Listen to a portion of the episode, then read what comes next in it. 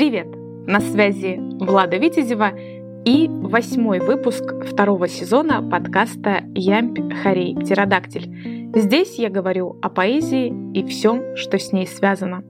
Подписывайтесь на подкаст и сообщество во Вконтакте, Телеграм и Ютуб каналы, оставляйте комментарии, а если знаете того, кому этот подкаст может быть полезен и интересен, рекомендуйте.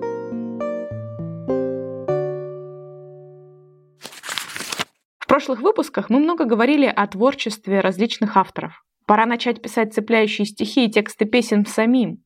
Но для начала нужно определиться с темой, жанром, референсами. О, как много вопросов, скажете вы. А нельзя попроще? Можно, отвечу я. И начну со звукописи. Для начала давайте определимся с терминологией. Звукопись – это совокупность приема для усиления звуковой выразительности художественной речи, Именно музыкальность поэзии предполагает тонкое проникновение в особенности звучащей речи, в ее способность производить впечатление не только смыслом слов, но и их звучанием. Именно поэтому стихи и песни неразрывно связаны друг с другом. Звукопись позволяет самими звуками изобразить то, о чем хотел сказать автор. Именно поэтому поэты тщательно подбирают слова, например, с повторяющимися звуками шипящими, свистящими, дрожащими или гремящими. Одним из наиболее интересных стихотворений XIX века со стороны лингвистического анализа считается произведение Афанасия Фета «Шепот, робкое дыхание». Напомню его в прочтении Вениамина Смехова. Шепот, робкое дыхание, трели соловья, серебро и колыхание сонного ручья — Свет ночной, ночные тени, тени без конца, Ряд волшебных изменений милого лица. В дымных тучках пурпур розы, отблеск янтаря И лобзания, и слезы, и заря, заря. Прежде всего, это наглядный пример сочетания любовной лирики и пейзажной зарисовки. Фет использует в этом стихотворении много глухих согласных для создания более плавной, напевной речи. Все предложения в тексте назывные, но это придает не просто краткость, а заставляет читателя самому додумать действия, свойственные героям. Все-таки русская лирика обрела в Фете одного из наиболее музыкально одаренных мастеров. Но многим литературным критикам, современникам Фета, его поэтика оказалась не близка. Появились многочисленные пародии – Сюжет разворачивался и на полях, где чужие гуси, и за игрой в карты с рядом понятных изменений всякого лица, и при марше стройного эскадрона. Но, вопреки прогнозам Писарева, Добролюбова и других критиков поэтики Фета, уже к концу XIX века восприятие его поэзии меняется коренным образом. Его называют предтечей русского символизма. Критик и поэт Перцев писал «Мы Начинающие сознательно считали себя фетишистами. От имени Фет, естественно. А русский поэт-романтик Константин Фофанов к юбилею творчества Фета в 1889 году оставляет большой текст, в котором предпринимает попытку реабилитации творчества поэта. Приведу емкую выдержку из него. И пока горит мерцание в чарах бытия, шепот, робкое дыхание, трели соловья, и пока святым искусством радуется свет, будет дорог нежным чувством вдохновенный Фет. В будущем именно эта позиция выведет Фета в канон и оставит нам действительно особую линию в русской поэзии и наследие, в котором поэзия и музыка не только родственны, но неразделимы. Стихи Фета по-прежнему звучат песенно и даже романсово, благодаря разнообразию ритмов и звуков, точным рифмам и звукописи. Кроме добавления напевности стихам, звукопись может выполнять серьезную смысловую функцию в поэтической речи, подчеркивать логически важные слова, художественные образы, мотивы, темы. И если поэты XIX века стремились к мелодичности стихотворной речи, то Владимир Маяковский, наоборот, создавал стихи так, что они скрежещут, режут слух.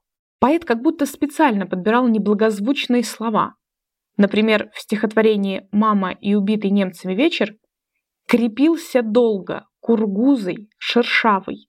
И в этом же стихотворении фраза с часто встречающейся буквой «Р». выбраться в шпоры в горящей мазурке, выкрутить русый ус.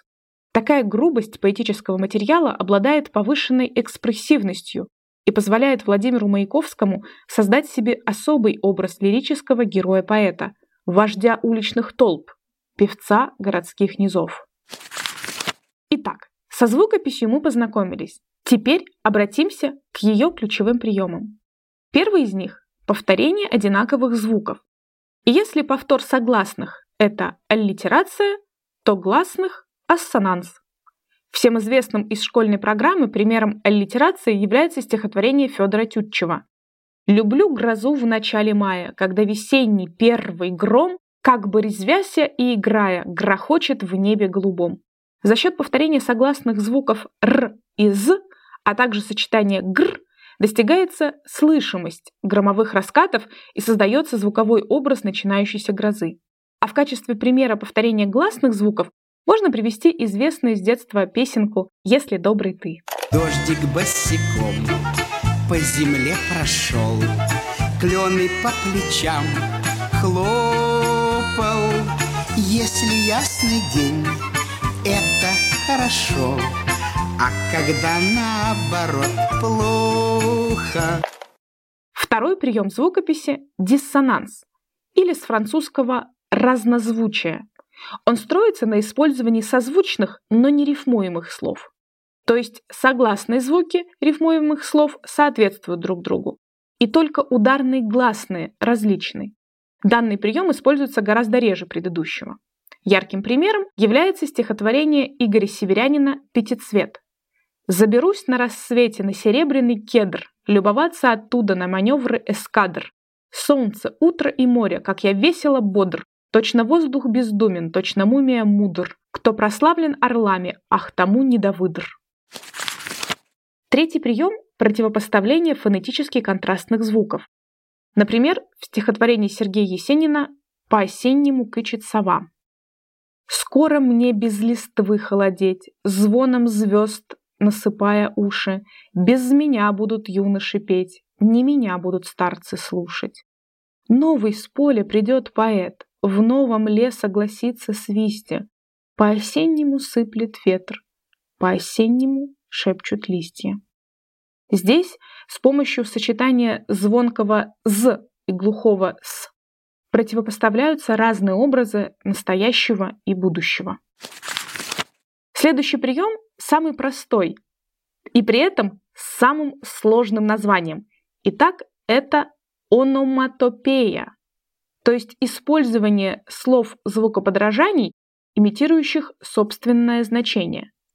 По-моему, самый известный пример использования этого приема – собачий вальс, который подразумевает пение кошки, собаки и мышки. Мяу-гав-пи-пи, мяу-гав-пи-пи, мяу-гав-пи, гав-пи, гав-пи-пи. Этот прием одинаково хорош и в забавных песенках, и в глубоких стихах, например, в стихотворении Иосифа Бродского «Петербургский роман». «Каналов плеск и треск канатов, и жизнь моя полна, полна, пустых домов, мостов горбатых, разжатых рек, волна темна». Собственно говоря, слова «плеск», «треск» и производные от них сами по себе уже являются звукоподражаниями. Их собственное звучание передает их значение. Именно поэтому использование этих слов уже является приемом звукописи. Пятый прием очень удобный для тех, кто испытывает сложности со звукопроизношением. Заключается он в исключении слов, содержащих определенные звуки. Например, Михаил Можаев выложил текст песни «Про любовь без буквы «Р» на музыку Геннадия Гладкова «Прощальная песня» из кинофильма «Обыкновенное чудо» с такими строчками. «Безликая полночь плывет над долинами, неся за собою покой.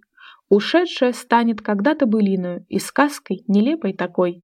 Мы знали, что это совсем не бессмысленно любимых любимыми звать, себя называя великими числами, не можем о будущем знать». И еще два приема мы помним со школы. Это анафора и эпифора, различающиеся по местоположению в тексте. Анафора или единоначалие заключается в повторении звуков, слов, синтаксических или ритмических построений в начале смежных стихов или строф. И ярким примером является стихотворение «Жди меня, и я вернусь» Константина Симонова. А эпифора заключается в повторении конца стиха. В качестве примера приведу финал стихотворения Сергея Есенина, которое впоследствии стало песней. «И теперь уж я болеть не стану, прояснилась омуть в сердце мглистом. От того прослыл я шарлатаном, от того прослыл я скандалистом».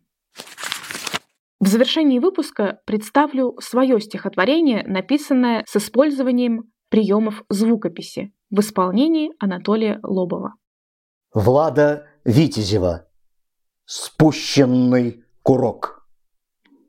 Метания разные, праздные, все дни и все ночи подряд. Сердца изможденные, красные, как свечи во мраке горят. Рассветы, романы, признания и мир от улыбок светлей.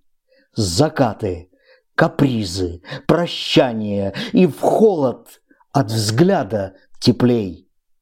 Причины, вопросы, решения. Усвоен последний урок. Сгорают в быту откровения. И спущен взведенный курок. Что ж, в этом выпуске мы говорили о крайне важном ингредиенте цепляющего стихотворения или текста песни – звукописи. А в следующий четверг будет новый выпуск и новая тема. Не пропустите! До встречи в эфире!